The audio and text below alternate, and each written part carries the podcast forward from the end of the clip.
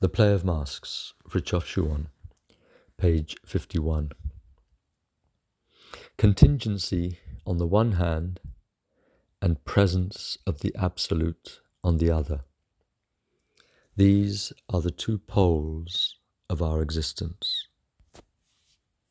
The divine presence coincides with our consciousness, or with our intellectual and moral evocation of the absolute infinite, which by definition is the sovereign good, since all possible goods derive from it and testify to it.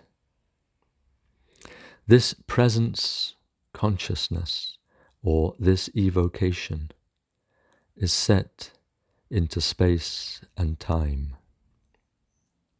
Spatial, it excludes the world which extends indefinitely around us.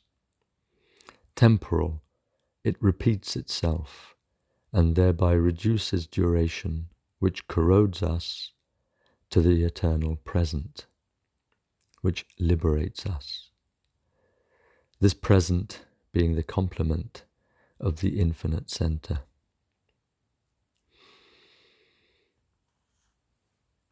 As a footnote after the statement, spatial, it excludes the world which extends indefinitely around us.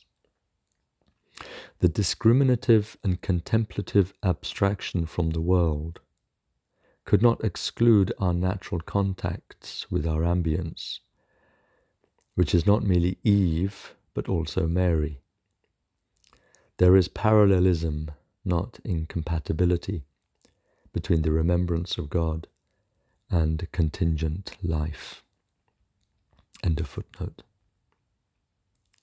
In principle, this consciousness of God is within every man's reach, precisely because he is man. In fact, it has its exigencies, its formal, ritual, and traditional conditions, because man has radically turned away from his human vocation by plunging into the world of contingency and by identifying himself with it. Whence the profane ego with its tyranny and its vices. The salutary but excessive reaction to this situation is an asceticism that seems to want to destroy the ego as such, contrary to the nature of things, or to the intention of the Creator. In reality, what is called for is an equilibrium between our consciousness of the absolute and the divine manifestation, made of beauty and goodness, which surrounds us everywhere, and which bids us to the kingdom of God, which is within you.